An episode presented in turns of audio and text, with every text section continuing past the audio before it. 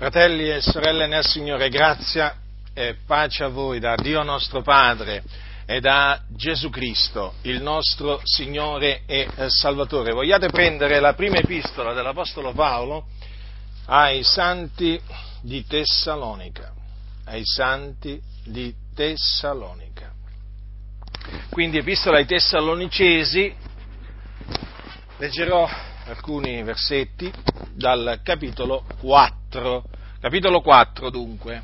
Così è scritto, dice l'Apostolo Paolo, del rimanente, fratelli, come avete imparato da noi il modo in cui vi dovete condurre e piacere a Dio, ed è così che già vi conducete, vi preghiamo e vi esortiamo nel Signore Gesù a vie più progredire poiché sapete quali comandamenti vi, ab- vi abbiamo dati per la grazia del Signore Gesù, perché questa è la volontà di Dio, che vi santifichiate, che v'asteniate dalla fornicazione, che ciascuno di voi sappia possedere il proprio corpo in santità ed onore, non dandosi a passioni di concupiscenza come fanno i pagani, i quali non conoscono il Dio, e che nessuno soverchi il fratello né lo sfrutti negli affari.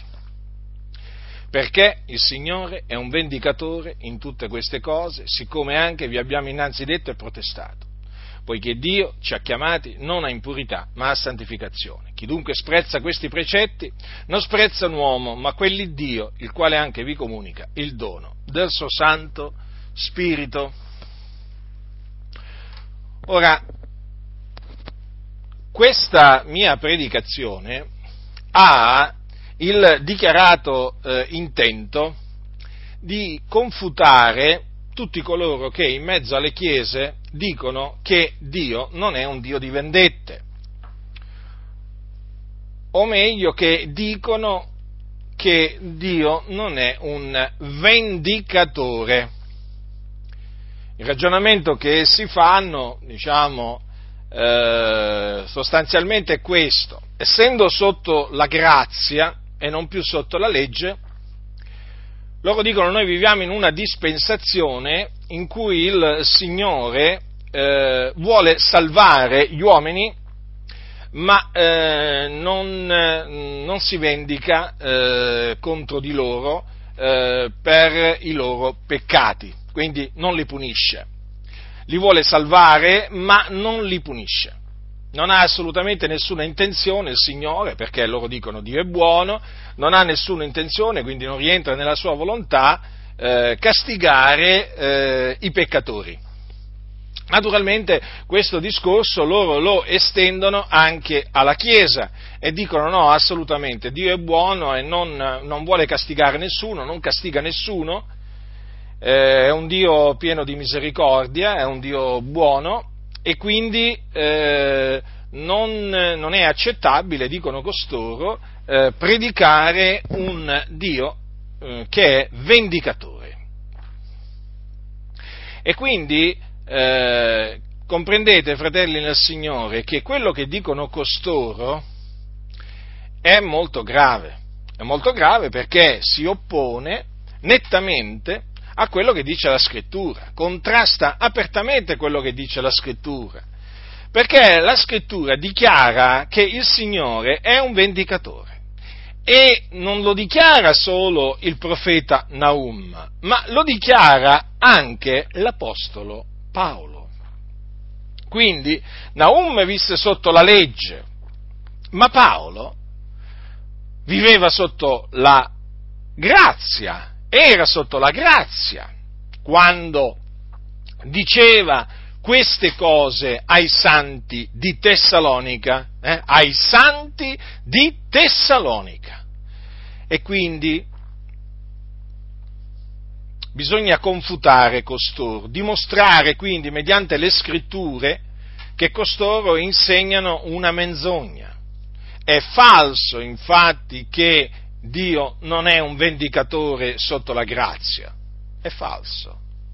La verità che è in Cristo Gesù è che il Signore è un vendicatore anche sotto la grazia.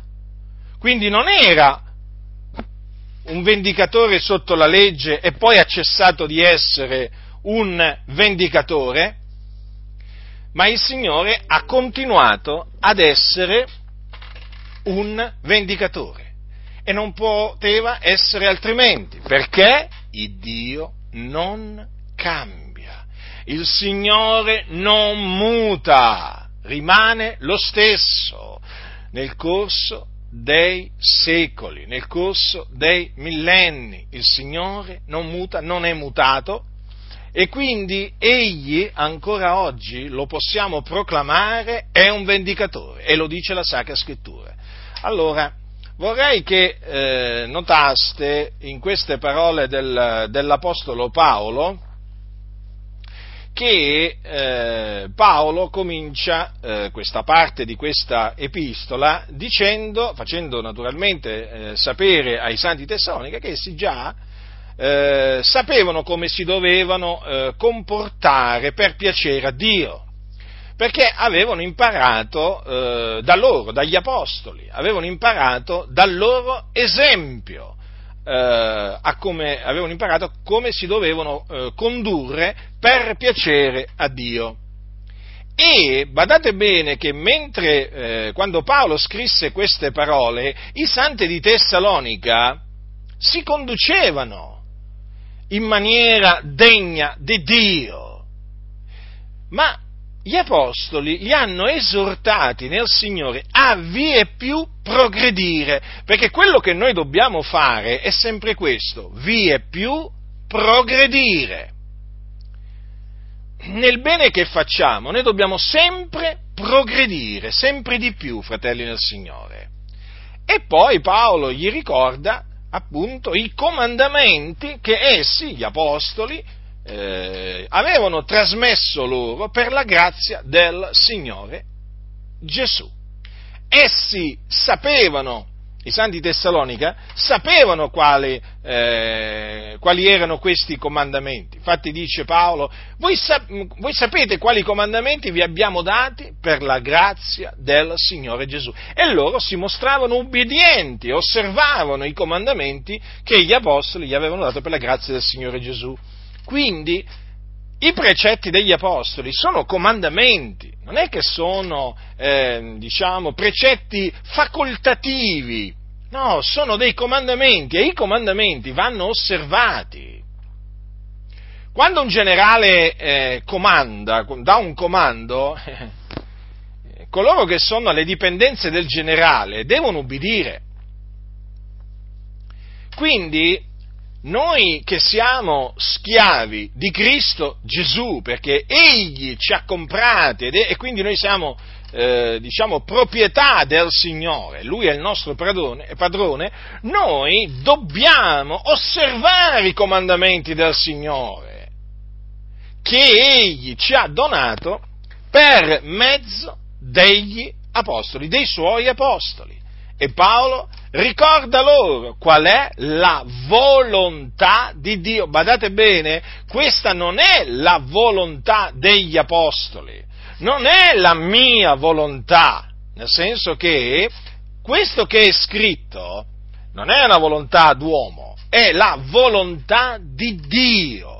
Quindi considerate attentamente queste parole, perché queste parole concernono ciò eh, che Dio vuole che noi facciamo. E quando parliamo di Dio, parliamo di colui che è il creatore di tutte le cose, le visibili e le invisibili, il creatore dei cieli, della terra, del mare, di tutte le cose. E di tutte le cose naturalmente che sono in essi, cioè nel mare, nei cieli e nella, e nella terra. Quindi consideriamo sempre chi è Dio, chi è l'Iddio di cui parla, di cui parla la, sacra, la, sacra, Scrittura. Ricordatevi che Dio non è un uomo, eh? ricordatevi che Dio è l'Onnipotente, il Signore del cielo e della terra, colui che ci ha formati nel seno di nostra madre. Considerate questo, fratelli, noi siamo stati formati nel seno di nostra madre, eh, dalla mano di Dio. Lui ci ha intessuto, Lui ci ha formati e Lui ci ha tratto dal seno di nostra madre, ci ha fatto uscire Lui dal seno di nostra madre. Considerate la grandezza di Dio, quindi. Siamo venuti in questo mondo per la volontà di Dio. E per la volontà di Dio siamo nati di nuovo, ossia nati da Dio, perché Lui ci ha generati di Sua volontà mediante la parola di verità finché noi siamo in un certo modo le primizie delle Sue creature. Questo dice, questo dice eh, Giacomo, il fratello del Signore. Dunque è per volontà di Dio che siamo venuti in questo mondo, è per la sua volontà che noi siamo nati di nuovo e quindi che siamo rinati, siamo rinati perché Lui ha voluto farci rinascere. Quindi la volontà di Dio è buona. La volontà di Dio è buona, fratelli nel Signore, perché Dio è buono.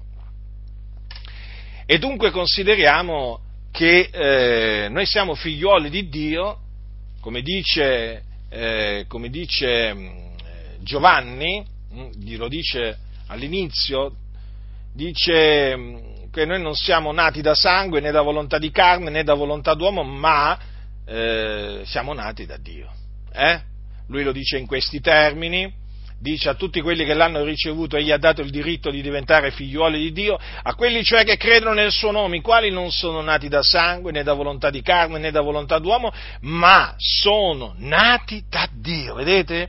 Quindi noi non è che siamo, fratelli, nati, eh, nati, di nuovo per volontà d'uomo, per volontà di carne, no, siamo nati di nuovo per la volontà di Dio, ecco perché è scritto, non dipende dunque né da chi corre né da chi vuole, ma da Dio che fa misericordia. Infatti Dio disse a Mosè, io farò grazia a chi vorrò fare grazia, avrò pietà di chi vorrò avere pietà, vedete fratelli, la volontà di Dio, sempre eh, mettere in primo piano la volontà di Dio. La scrittura mette sempre in primo piano la volontà di Dio, perché Egli è il creatore.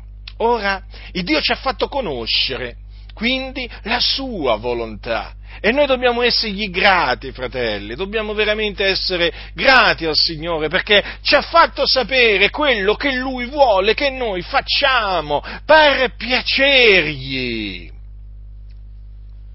Perché una volta che appunto eh, l'uomo viene fatto rinascere, è naturalmente un bambino, un bambino in Cristo e, e deve crescere.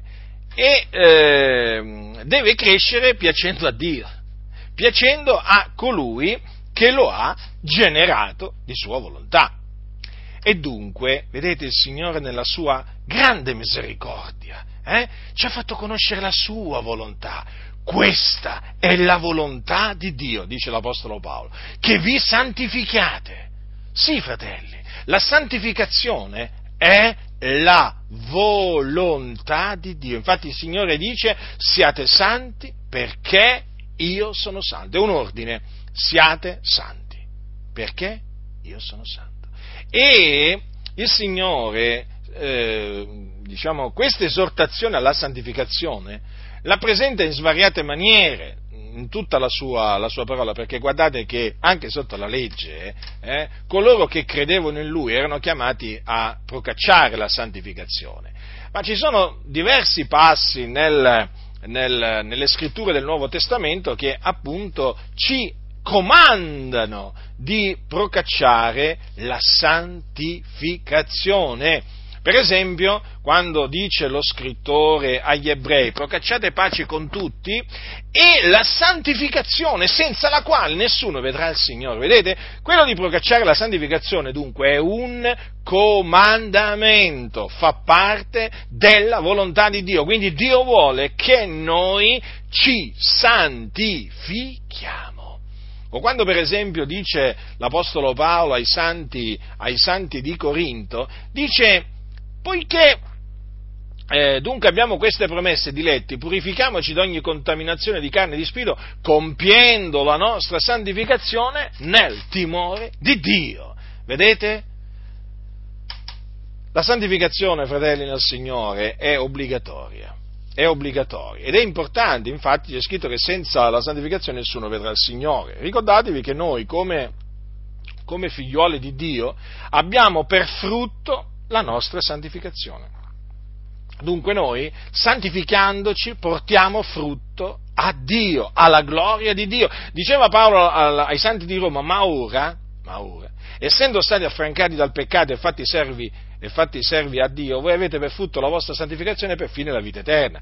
Certo perché prima eravi del peccato, ma essendo stati affrancati dal peccato mediante la morte del Signore Gesù Cristo e quindi mediante il sangue di Gesù e, ed essendo stati fatti servi a Dio, noi siamo stati fatti, fatti diventare servi di Dio, il Signore ci ha costituiti servi suoi eh? e quindi siccome che lo dobbiamo servire, nel servirlo, naturalmente, noi portiamo eh, per frutto la nostra santificazione, perché si serve Dio osservando i comandamenti del Signore. Quindi, non osservando i comandamenti del Signore non lo si serve al Signore, assolutamente. Allora, abbiamo per frutto la nostra santificazione. La santificazione fa parte della volontà di Dio, che vi santifichiate. È scritto, poi dice che v'asteniate dalla fornicazione, quindi dalla relazione, eh, dalla relazione dalle relazio, relazioni carnali illecite. Eh? La fornicazione è una relazione carnale tra un uomo e una meretrice, la fornicazione è la relazione carnale tra un uomo e la sua fidanzata. Hm? Fornicazione è il rapporto appunto di un uomo sposato con una, con una, con una meretrice, per esempio, no? o comunque anche con un'altra donna che non è una meretrice, comunque è una relazione carnale all'infuori della, eh, del matrimonio. Ecco, la fornicazione, ciò che oggi mh, molti esaltano, celebrano, oggi la fornicazione, fratelli del Signore, è eh, esaltata dal mondo da gran parte del mondo, eh? proprio esaltata, è considerata una cosa salutare all'uomo, considerate, fa bene. Praticamente il messaggio è che fornicare fa bene. Mm? Chiaramente usano espressioni eh, naturalmente tutte particolari, eh? la scrittura eh, usa questo termine, no? il verbo fornicare, il termine eh, fornicazione, però sapete nel mondo usano altre, altre espressioni. Comunque sappiate che la fornicazione è peccato agli occhi del Signore, infatti dice fuggite la fornicazione. Lo dice Paolo, lo dice Paolo ai, santi, ai santi di Corinto, quando gli dice fuggite la fornicazione, ogni altro peccato che l'uomo commette è fuori del corpo, ma il fornicatore pecca contro il proprio corpo. Vedete?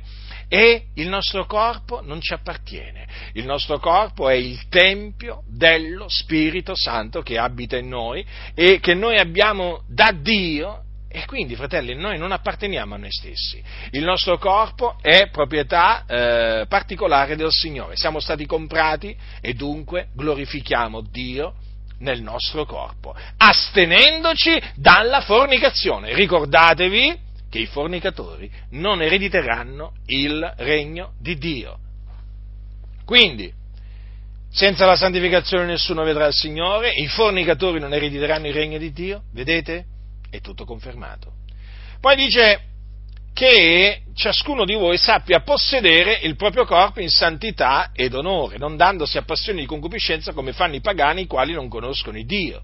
Ora, le passioni di concupiscenza, fratelli nel Signore, ma qui sono tante, sono tante. Avete notato, per esempio, eh, eh, la gente che va a ballare o frequenta non solo le discoteche, anche nightclub, locali notturni, quindi, eh, e poi diciamo anche altri, altri ambienti dove sfogare no? La, le proprie passioni, le proprie passioni di, eh, di, di concupiscenza, no? sono chiamate le concupiscenze carnali, sono chiamate le concupiscenze mondane e ce ne sono veramente di tanti tipi, eh, di tanti tipi. Ecco che noi eh, per possedere, conservare il nostro corpo in santità ed onore, perché, ripeto, il nostro corpo è il Tempio dello Spirito Santo, ci dobbiamo astenere dalle passioni di concupiscenza. Eh? Oggi naturalmente il termine più usato per, eh, diciamo, per indicare queste passioni di concupiscenza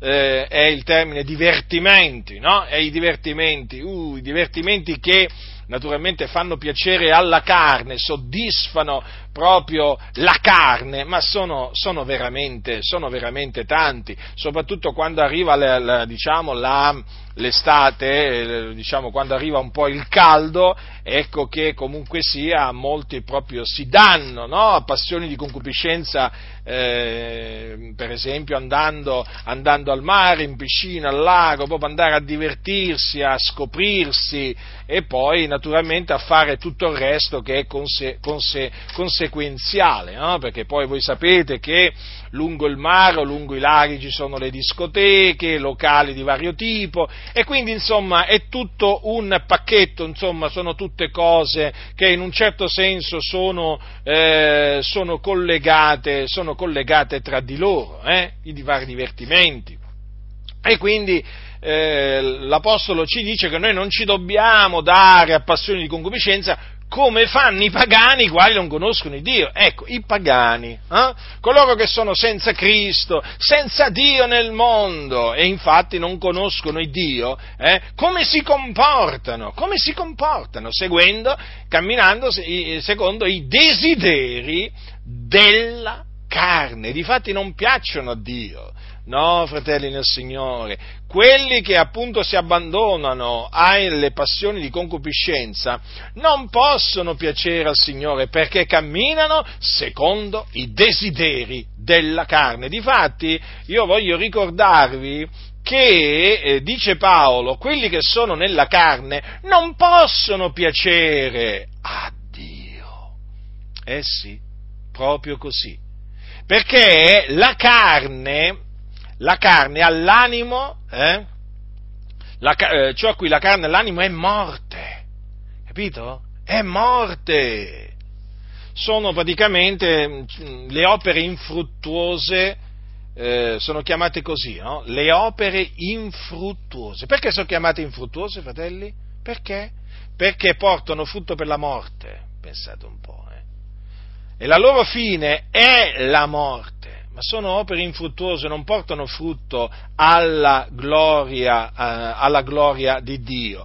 E quindi noi dobbiamo sempre considerare che eh, quelli che camminano secondo la carne non possono piacere eh, a Dio, eh, perché la carne ha desideri opposti a quelli dello spirito. Proprio così. Quindi per piacere a Dio bisogna camminare per lo Spirito e non per la carne, come fanno i pagani che non conoscono Dio. Che fanno i pagani che non conoscono Dio? Ma guarda, basta guardarsi attorno per capire, per capire come noi non ci dobbiamo comportare. Io talvolta veramente rimango meravigliato nell'osservare, anche nel sentire certi credenti, no? Ancora non capiscono come si devono condurre, come devono vivere, ma che, basta che guardate quelli del mondo per capire come non dovete vivere. Eh, non dovete avere l'animo alle stesse cose a cui il mondo ha l'animo, non dovete darvi ai divertimenti eh, a cui si danno le persone, le persone del mondo, sono i pagani che non conoscono il Dio, che si abbandonano ai piaceri della vita, tutte queste cose qua, ma noi siamo il popolo di Dio, siamo gli eletti di Dio, il Signore ci ha purificato dai nostri, dai nostri peccati, il Signore ci ha affrancati dal peccato, il Signore ci ha giustificati, ci ha santificati, noi siamo siamo eh, non un popolo qualsiasi, ma il popolo di Dio che deve onorare il suo Dio, che è il creatore dei cieli e della terra. Vedete dunque, fratelli, che cosa dice la scrittura in merito alla volontà di Dio? Eh? E che nessuno soverchi il fratello né lo sfrutti negli affari. Vedete, anche questo, anche questo ci è ordinato. Eh? Anche questo ci è ordinato, quindi attenzione, attenzione a come ci comportiamo verso i nostri fratelli. Eh? Ci dobbiamo comportare onestamente verso i fratelli, senza alcuna frode, senza alcuna ipocrisia, senza alcuna malignità. Non dobbiamo approfittarci dei fratelli, non dobbiamo sfruttare i fratelli. l'amore deve essere sempre un amore sincero, vero, puro, eh? Ma vedete qua che cosa dice la scrittura? Nessuno soverchi il fratello, né lo sfrutti negli affari. Questa è la volontà di Dio. Ma badate bene che Paolo proseguendo dice, perché il Signore è un vendicatore in tutte queste cose. Perché gli dice, perché il Signore è un vendicatore in tutte queste cose? Eh? Praticamente per dirgli che se rifiuteranno di fare la volontà di Dio, il Signore si vendicherà di loro. Eserciterà le sue vendette su di loro. Siccome anche vi abbiamo innanzi detto e protestato, quindi già gliel'avevano detto. Non era la prima volta che gli apostoli dicevano ai santi di Tessalonica che il Signore è un vendicatore in tutte queste cose. Badate bene a queste parole, in tutte queste cose. Quali sono queste tutte queste cose? Ecco, quelle che appunto ha elencato innanzi. E quindi che dobbiamo essere, fratelli, noi dobbiamo essere presi dal timore di Dio. Noi dobbiamo veramente tremare nel suo cospetto. Considerando solamente queste parole, noi dobbiamo tremare nel cospetto di Dio, prostrarci davanti a Lui eh? e, e confessare i nostri peccati al Signore e abbandonarli. Dobbiamo purificarci da ogni contaminazione di carne e di spirito, perché Egli è Dio. Eh? E quindi queste parole sono uno sprono alla, alla, santificazione, a fare la volontà di Dio, fratelli. Sono uno sprono, sapete? Perché praticamente sono parole che incutono spavento, timore eh? in coloro che sono da Dio. Il Signore è un vendicatore in tutte queste cose. Vedete, fratelli del Signore, come dice l'Apostolo Paolo, poiché Dio ci ha chiamati non a impurità, ma a santificazione. Eh sì, proprio così. Proprio perché Dio ci ha chiamati a santificazione, dobbiamo fare la volontà di Dio. E Paolo dice, chi dunque sprezza questi precetti, non sprezza un uomo, ma quelli Dio, il quale anche vi comunica il dono del suo Santo Spirito. Ora, eh, ci sono quelli che onorano il Dio e ci sono quelli che sprezzano il Dio. Quelli che onorano il Dio onorano la parola di Dio, quelli che sprezzano Dio disprezzano la parola di Dio. Prendono la parola di Dio che ascoltano e se la gettano dietro le spalle o se se la mettono sotto i piedi. Eh? Disprezzano Dio perché disprezzano la sua parola. Ecco perché è fondamentale ribadire che ciò che è scritto è la parola di Dio. Perché molti, ecco perché molti ci tengono ad annullare l'ispirazione verbale e plenaria della scrittura, perché così possono sempre dire no, ma questa non è parola di Dio. Invece no, questa è parola di Dio, ogni scrittura è ispirata da Dio. Quindi chi sprezza la parola di Dio, sappiate che fa qualcosa eh, che, per la quale si attira l'ira di Dio. Perché chi sprezza la parola di Dio, sprezza Dio da, da cui procede la parola. Lo sprezza, lo disprezza, lo rigetta. Eh sì, fratelli. Allora, mentre quelli che onorano Dio, osservando la sua parola, vengono onorati da quelli che sprezzano la sua parola, i suoi precetti. Che trattamento il Dio ha in serbo per loro? Li avvilisce. Dio è tremendo, fratelli. Eh? Il Dio è tremendo. Il Signore dice queste parole. Io onoro quelli che mi onorano e quelli che mi sprezzano saranno avviliti, avviliti. Terribile, Signore. Quindi c'è una promessa che quindi è fedele, verace fatta da Dio, che quelli che lo disprezzano saranno avveliti. E nella Bibbia, che è la parola di Dio, abbiamo veramente tanti esempi di uomini, donne, che hanno disprezzato i precetti di Dio e Dio li ha avveliti perché si è vendicato di loro, essendo un vendicatore. Geremia, uno dei profeti di Dio, disse, disse queste parole da parte di Dio, annunziate questa alla casa di Giacobbe, capitolo 5 di Geremia. Banditelo in Giuda e dite, ascoltate ora questo, popolo stolto e senza cuore, che ha occhi e non vede, che ha orecchie e non ode, non mi temerete voi, dice l'Eterno, non temerete voi dinanzi a me, che ho posto l'arena per limite al mare, barriera eterna, che esso non oltrepasserà mai? I suoi frutti s'agitano, ma sono impotenti, muggono, ma non la sormontano. Ma questo popolo ha un cuore indocile e ribelle. Si voltano indietro e se ne vanno. Non dicono in cuor loro temiamo l'Eterno, il nostro Dio, che dà la pioggia a suo tempo, la pioggia della prima e dell'ultima stagione, che ci mantiene le settimane fissate per la mietitura. Le vostre iniquità hanno sconvolto queste cose, i vostri peccati vanno privato del benessere poiché fra il mio popolo si trovano degli empi che spiano come uccellatori in agguato e si tendono tranelli, acchiappano uomini, come una gabbia è piena d'uccelli, così le loro case sono piene di frode. Perciò diventano grandi e si arricchiscono, ingrassano, hanno il volto lucente, oltrepassano ogni limite di male, non difendono la causa, la causa dell'orfano, eppure prosperano e non fanno giustizia nei processi dei poveri e non punirei io queste cose, dice l'Eterno, e l'anima mia non si vendicherebbe di una simile nazione. Che parole dure!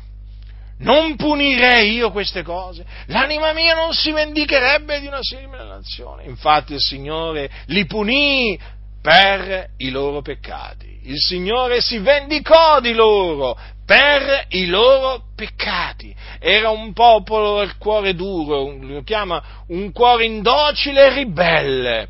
Eh? Eh, ascoltavano la parola di Dio, ma se la gettavano dietro le spalle. Invece di temere Dio, lo disprezzavano, lo disprezzavano. Eh? Non difendevano la causa dell'orfano, assolutamente, assolutamente. È terribile, eh? È terribile. Poi in mezzo a questo popolo c'erano empi, eh? le, cui, le cui case erano piene di frode perché si arricchivano, diventavano grandi frodando gli altri, eh, tendendogli tranelli. Eh? La stessa cosa che avviene oggi la stessa identica cosa. In mezzo al popolo di Dio esistono ancora questi empi che poi hanno il volto lucente, sono, si ingrassano nel volto lucente, eh, però oltrepassano ogni limite di male, eppure prosperano. E Dio fa sì che prosperano, naturalmente, per metterci alla prova tramite loro. Ma fratelli, fratelli nel Signore, il Signore dice non punirei io queste cose, l'anima mia non si vendicherebbe di una simile nazione. Quindi sappiate che anche quei ladri, eh, eh, quelli che me, i ladri, gli adulteri, i fornicatori, tu, tutti quelli che disprezzano i precetti di Dio che sono in mezzo alla Chiesa, benché prosperino, sappiate che non rimarranno impuniti perché Dio non tiene il colpevole per innocente. Ricordatelo, non lascerà l'empio impunito. Guardate, fratelli, il Signore è verace. Talvolta passa del tempo, sapete, perché il Signore è paziente, ma poi all'improvviso, quando Lui l'ha decretato, riversa la sua ira sui ribelli, su quelli che lo disprezzano, e Dio si vendica di loro, ed è terribile cadere nelle mani dell'Iddio vivente, è vero. Quando veramente Dio ha manifestato le sue vendette, eh, sono veramente avvenute delle cose terribili. Se voi considerate come Dio si vendicò del regno di Giuda, di Gerusalemme, eh, voi veramente leggendo se voi, legge, se voi, leggete il, il, libro delle lamentazioni che l'ha scritto Geremia, ma vi rendete conto, fratelli, quanto fu terribile la vendetta di Dio su Giuda, su Gerusalemme. Alcuni non credono in Dio, non credono nella sua parola, pensano che la Bibbia sia un libro di favolette, pensano che, la, pensano che quando i profeti parlavano esprimevano delle loro opinioni, peraltro sbagliate. ci sono quelli che dicono sì, vabbè, Geremia parlava così, vabbè, ma lui vedeva Dio così, lui lo vedeva come un vendicatore, come Naum, come Isaia, come Ezechiele, ma no, ma loro si sbagliavano, non, aveva, non avevano la piena rivelazione della parola di Dio come ce l'abbiamo noi, ti dicono questi scellerati, e quindi loro si sbagliavano nel definire Dio un vendicatore, mettevano in bocca a Dio delle parole che Dio assolutamente non avrebbe mai detto, non disse mai, ecco, vedete, fanno passare praticamente i profeti di Dio come, come dei falsi profeti, praticamente, persone che si sono inventate le cose. Capite? No, fratelli, ascoltate, non ascoltate questi scellerati, eh? ascoltate Geremia, ascoltate i profeti del Signore, essi dicono la parola di Dio, essi non hanno mentito, queste non sono opinioni personali, queste sono la parola dell'Iddio vivente. Geremia era un vero profeta, poi c'erano i falsi profeti, certo, ma i falsi profeti non parlavano come i veri profeti, come oggi, no? Avete mai visto un falso profeta parlare come un profeta di Dio? No, assolutamente, se no non sarebbe falso. Eh? I, i, falsi profeti hanno tutto, tutto, un messaggio loro particolare. Praticamente i falsi profeti fortificano le mani dei, dei, dei, degli empi, no? di quelli che non si vogliono, di quelli che appunto rifiutano la santificazione. Sapete cosa gli dicono? I falsi profeti hanno questa caratteristica, che dicono a quelli che sprezzano Dio, l'Eterno ha detto avrete pace e a tutti quelli che camminano seguendo la caparbietà del loro cuore, nessun male vi incoglierà, avete capito? È la stessa cosa che dicono oggi. Fratello, il Signore è buono, ti accetta così come sei, con le tue debolezze. Che debolezze c'hai? C'hai un amante? E eh, va bene la debolezza. Che sei omosessuale? E eh, va bene la debolezza. Che sei ladro? È una debolezza. Tutte debolezze sono queste.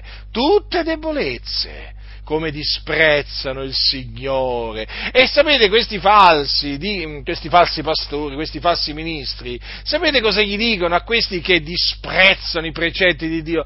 Ma il Signore ha detto che avrete pace, anzi così parla l'Eterno, poi si inventano anche talvolta delle, delle profezie, così parla l'Eterno, popolo mio, il Signore è con te, ti dà pace, gioia in abbondanza, tutte queste cose qua falsi, parlano a una massa di ribelli e li lusingano.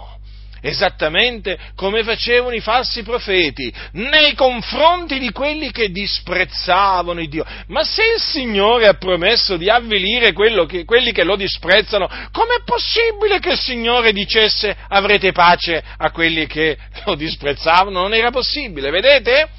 Quindi alla legge, fratelli, alla parola di Dio, considerate sempre quello che sta scritto. Se una profezia va contro quello che sta scritto, rigettatela, rigettatela. Vedete cosa facevano i falsi profeti? Mm? Ma il Signore li punì, eh? Il Signore punì pure i falsi profeti non solamente quelli che, eh, che diciamo, accettarono le loro false profezie e quindi che si fecero ingannare, ma il Signore punì anche i falsi profeti. Fu terribile anche la vendetta contro i falsi profeti. Il Signore non l'avevano mandato e loro erano corsi, non, da, non gli aveva rivelato la sua parola e loro avevano parlato, avevano usato il nome di Dio e in vano avevano fatto parlare la loro lingua dicendo così parla il Signore, ma il Signore non aveva parlato e questi avevano ingannato il popolo e allora il Signore pronunziò la sua sentenza contro i falsi profeti. Vi coprirò di un obbrobrio eterno, di un'eterna vergogna vergogna che non saranno mai dimenticati. Così parla l'Iddio di Israele ancora oggi. Ai falsi ministri li coprirà d'un obbrobrio eterno, di un'eterna vergogna che non saranno mai dimenticati, quindi nessuno si illuda, nessuno si illuda. E naturalmente se un cieco guida un altro cieco, ambedue cadranno nella fossa. Purtroppo quelli che si fanno guidare dai falsi ministri, eh, fratelli, poi vanno incontro anche loro a una vergogna eterna, eh? perché credono alle loro menzogne, si fortificano nel male, e certo, eh, dicono a quelli che fanno il male, l'Eterno ha detto avrete pace, è come se si fortificano le mani questi, ma il Signore ci ama, ci accoglie così come siamo, ci dà la sua pace, così, così poi ragionano, no? Ma come io voglio dire? Ma non lo vedete? Ma, lo, ma, ma, guardate le vostre orme, guardate le vostre orme, vi state prostituendo come le meretrici, siete gente adultera, gente che fa ciò che è male agli occhi di Dio e, e, e pensate che il Signore, eh?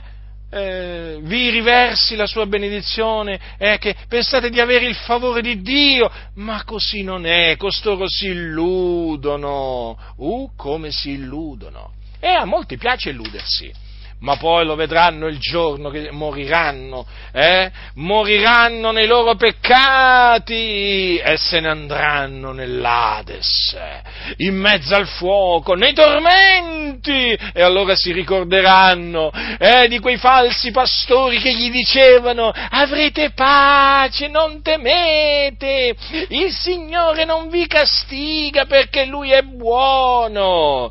Eh? E facevano passare eh, i castighi che poi il Signore gli infliggeva per eh, gli attacchi di Satana. Fratello, sorella, sei attaccato da Satana, la Chiesa è sotto attacco di Satana. Eh, vedi tu quanti attacchi. Io sto vedendo i giudizi di Dio. Certo, ci sono anche gli attacchi di Satana, eh? ma io sto vedendo in questa generazione il Dio esercitare i suoi giudizi nella sua casa. Sto vedendo il Dio vendicarsi di coloro che lo disprezzano. E lo dico, lo grido, perché è così. È così non ci dobbiamo, fratelli e signori, ascoltate, noi non ci dobbiamo illudere, la scrittura dice non vi illudete, ti vuoi illudere? Peggio per te, io non mi voglio illudere, io non mi voglio illudere, io so che se disprezzo la parola di Dio mi illudo, lo sai tu?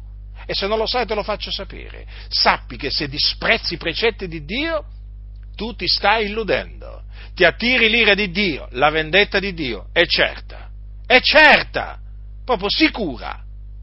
Infatti dice la scrittura, il Signore è un vendicatore in tutte queste cose. Non che era, è, ver, voce del verbo essere, presente, è un vendicatore. E quindi temiamo il Dio, tremiamo nel suo cospetto, eh? perché veramente quando poi il Signore si vendica, ah, allora i pianti, i dolori. Eh? E il Signore è così, il Signore è buono, il Signore è paziente. Però poi, quando arriva la vendetta dell'Eterno, eh, arriva un, giu- un giusto giudizio, non è che arriva un giudizio ingiusto, esagerato, sproporzionato, no, è sempre un giudizio giusto, quello del Signore. E quindi, fratelli del Signore, tremiamo come dice, come dice Paolo ai santi, ai santi di, di Filippi, dice compiete la vostra salvezza con timore e tremore. Capite? Con timore e tremore. Quindi dobbiamo pure tremare nel cospetto di Dio. Eh? Alziamo gli occhi al cielo eh? e tremiamo pieghiamo le nostre ginocchia davanti a Dio e tremiamo davanti a Dio, perché veramente il Dio è tremendo. Avete mai sentito la terra tremare sotto i vostri piedi? Eh? Io sì. È tremendo. È tremendo. Quando tu senti tremare la terra, quindi quando c'è un terremoto, eh? tu avverti subito l'ira di Dio. Quello veramente è Dio che fa tremare la terra per la sua ira, non è madre natura. Non è madre natura, lo dico questo per, per confutare quei bugiardi che dicono che i terremoti li produce madre natura. I terremoti li produce il Dio perché la terra trema per l'ira di Dio e quando tu veramente ti senti la terra tremare sotto i tuoi piedi, eh, il primo pensiero è a Dio, a colui che fa tremare la terra e dici Signore, tu sei tremendo, veramente chi può resistere all'ira di Dio? Fratelli nel Signore, quindi facciamo la volontà di Dio, eh, la volontà di Dio che è buona. Eh? Ma allora ci dobbiamo rinchiudere su un monastero, là, su un'alta montagna? No? Non ti devi fare né monaco né suora. Tu devi santificarti. Che c'entra il farsi suora e il farsi, il farsi frate entrare in convento col cristianesimo, non c'entra niente. Non c'entra niente! Gli ordini monastici che c'entrano col cristianesimo sono cose inventate dagli uomini. Noi discepoli di Gesù Cristo ci dobbiamo santificare. Eh? Viviamo in questo mondo, hm? la gente ci vede, la gente ci ascolta e quindi noi in questo mondo di tenebre dobbiamo naturalmente risplendere come dei luminari, eh, affinché il nome di Dio, del grande Dio che noi serviamo, sia glorificato per mezzo nostro. E come sarà glorificato il, no, il nome di Dio? Eh? Sarà glorificato appunto nel momento in cui noi ci santifichiamo. Quindi tramite la nostra santificazione il Dio sarà glorificato. Ma badate bene che coloro che disprezzano i precetti di Dio non fanno glorificare Dio, ma fanno bestemmiare il nome di Dio, lo fanno bestemmiare. Quanto è importante, fratelli, vivere per fare glorificare il Dio con la nostra condotta. Veramente, fratelli, noi dobbiamo esaminare noi stessi, la nostra condotta per appunto ehm, capire se c'è qualcosa che non porta gloria a Dio, che non fa glorificare Dio, perché se c'è qualcosa che non fa glorificare Dio, eh, noi la dobbiamo eliminare, eliminare.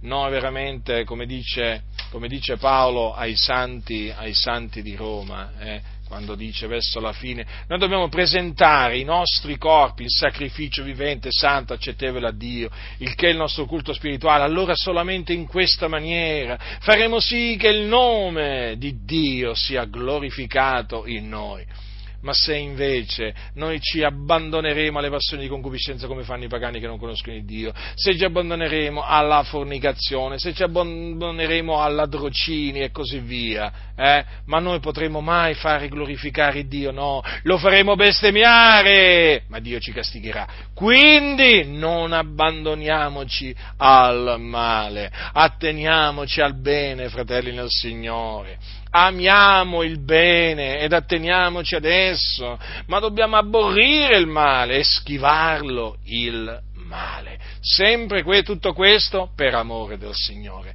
perché è l'amore di Cristo che ci costringe, noi amiamo il Signore e noi vogliamo che colui che ci ha amati il primo, colui che veramente ci continua ad amare perché noi siamo amati da Lui, noi vogliamo che Lui sia glorificato. Eh? Nel nostro corpo.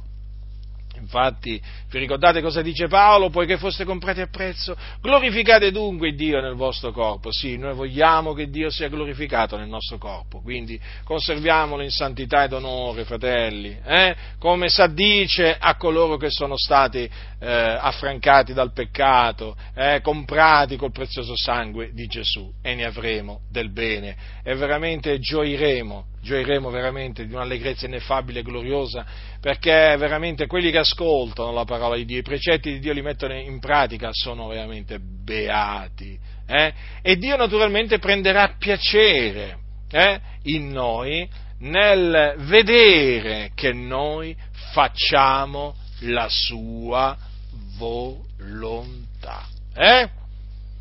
Il Dio prende piacere in coloro che fanno la sua volontà. Quindi studiamoci di piacere a Dio eh? con tutta la nostra condotta. Non date ascolto a coloro che dicono che eh, il Signore non è un vendicatore. Non dategli ascolto. Ma voi basta che considerate che a Corinto il Signore esercitò i suoi giudizi eh, contro coloro che si accostavano alla cena del Signore in maniera indegna. Eh?